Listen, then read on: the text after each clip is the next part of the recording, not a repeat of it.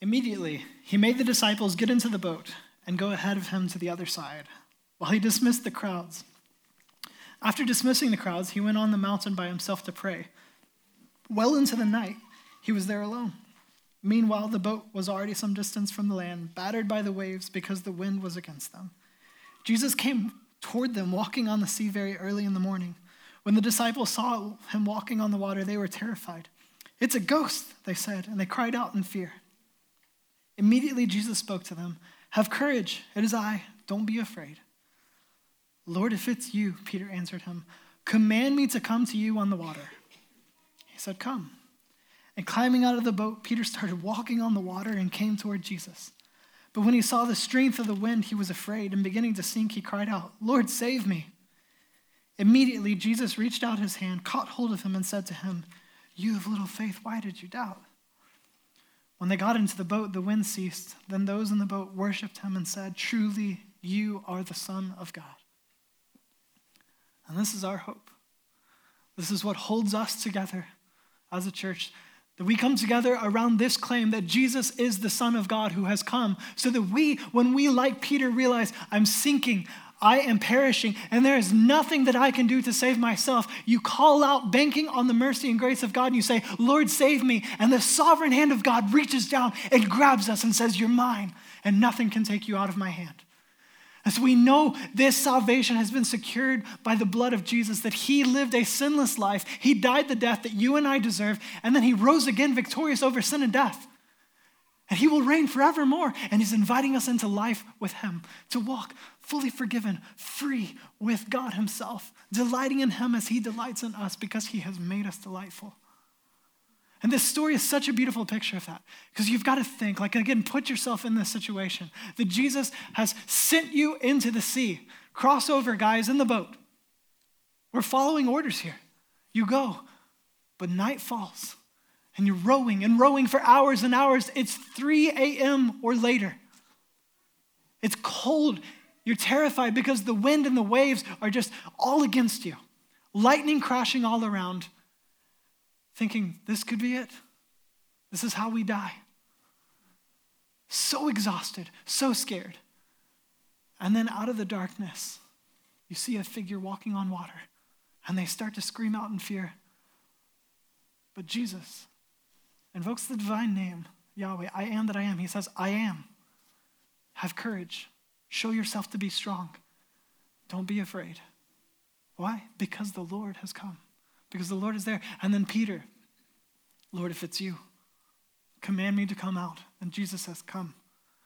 So Peter, that beautiful moment of faith, he takes the lead, he steps out of the boat, and he's walking on water. And just imagine how amazing of a moment that is. As the disciples are there, they're watching, Jesus is there. Peter, come to me. Peter gets out of the boat, he's walking on the water. Here's Jesus and Peter walking on water. Like, this is amazing. But then Peter lets his eyes drift off of Jesus. He sees the wind and the waves, and he starts to doubt, and he consequently starts to sink. He calls out for the salvation of the Lord, who is glad to save him. It's an amazing story. They get back into the boat. He's like, what would that be like for Peter to take that risk, to go out, to fail, but then in his failure, just to magnify the Lord? That it has always been the Lord's strength that would sustain us, that would save us. And so, no, he's not disqualified. We just imagine the roller coaster of emotions for Peter as he comes out there on the water. He starts to sink, but then he's in the arms of Jesus. And they get back in the boat and it calms down. It's an amazing story to consider from Peter's perspective. But I have a couple questions. What would the perspective be like of those in the boat? What were they doing? You're watching Peter climb out of the boat. Imagine being in that boat. You're watching Peter climb out of the boat. You're thinking, man, if I had that kind of faith, if I was that courageous, go, Peter. I'm here to support, I'm here to encourage. And Peter starts walking, and it's all exciting. This is amazing. But then he watches Peter starts to sink. And he's slowly falling out of view, sinking into the waters. And I have to ask, what were they doing? What were they doing? The question for you is who's in your boat? And what are they doing? Like today. Who's in your boat? Who are you going through life with?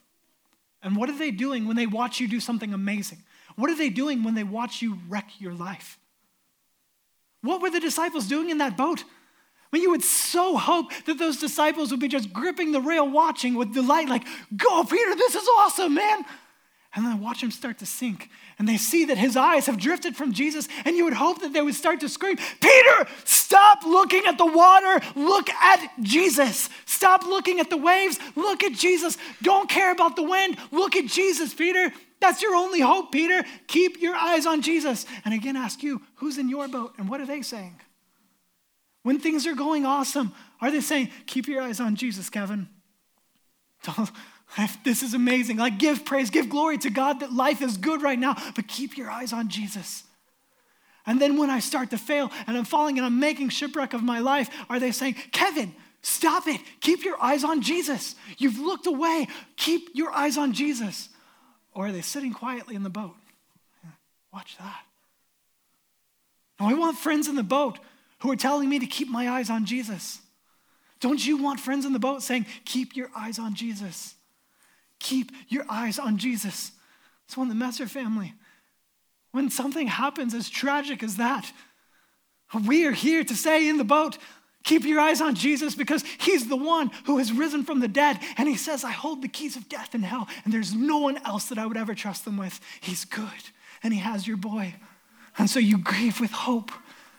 And Jessica, when you received news this week that you're 33 years old and you have cancer, say, That's okay. I know the one who raises the dead. That's not the end of this story. Like, who is in your boat? And what are they saying to you? Make sure that they're telling you to keep your eyes on Jesus. If you don't have a boatload of friends like that, welcome to Beloved Church. This is who we are. That we're going to tell each other to keep our eyes on Jesus. This is our vision text. This is the, the starting place of this church is 1 John 4, 7, 9 where John says, Beloved, let us love one another, for love is from God, and whoever loves has been born of God and knows God. Anyone who does not love does not know God, because God is love. And this, the love of God was made manifest among us, that God sent his only Son into the world so that we might live through him. This is what holds us together that we love each other because he loves us. Us collectively us. He loves us. And we know He loves us because it's been revealed in this way that He sent His Son to die for us so that we could have everlasting life. We rally around that. That is what we do. We remind each other of this. This is why the church is called Beloved Church, that even in the way we address each other is a reminder you're loved by God. How do you know that? Because He sent Jesus. So no matter what is happening in life, no matter how good or how bad, you know you are loved by God. Every question we cannot answer, but what we do know is you're loved by God because He sent Jesus to die for you. And so we will hold to that. And we'll celebrate that. We rejoice in this truth so that we might live through Him. It's collective plural language. We might live through Him together. Because God saved a people, not a person. We are the people of God. We get to come together. And Last question I have in there. It's, it's, it's, it's we, it's collective, it's us. Peter, walking on the water, fails. Jesus scoops him up. You know what I would do? Jesus, let's go to shore. Or actually, let's just keep dancing out here. This is amazing. I don't want this to ever stop.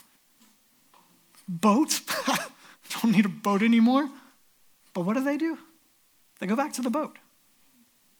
Why? Why did they go back to the boat? Exactly.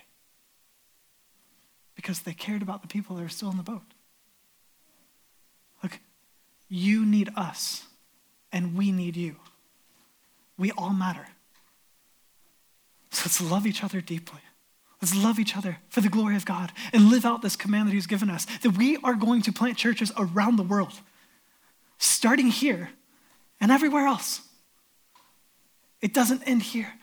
We're going to love this community. We're going to love the world. We're going to be about the glory of God. But together, we do this, loving each other. And so here's the invitation jump into gospel community. jump in. Today is an opportunity for you to jump into gospel community. Get out of the boat, get back in the boat.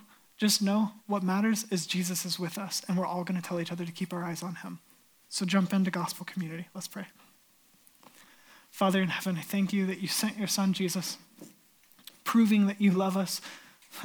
we can have questions, we can not understand things, but we can rejoice and have hope in knowing that you love us. So, God, would you make us a church defined by that love? A love for you and a love for each other, as Jesus said, let the world know that we follow him by our love for each other. We love you. We thank you. We praise you because you are glorious and you're worthy of our lives.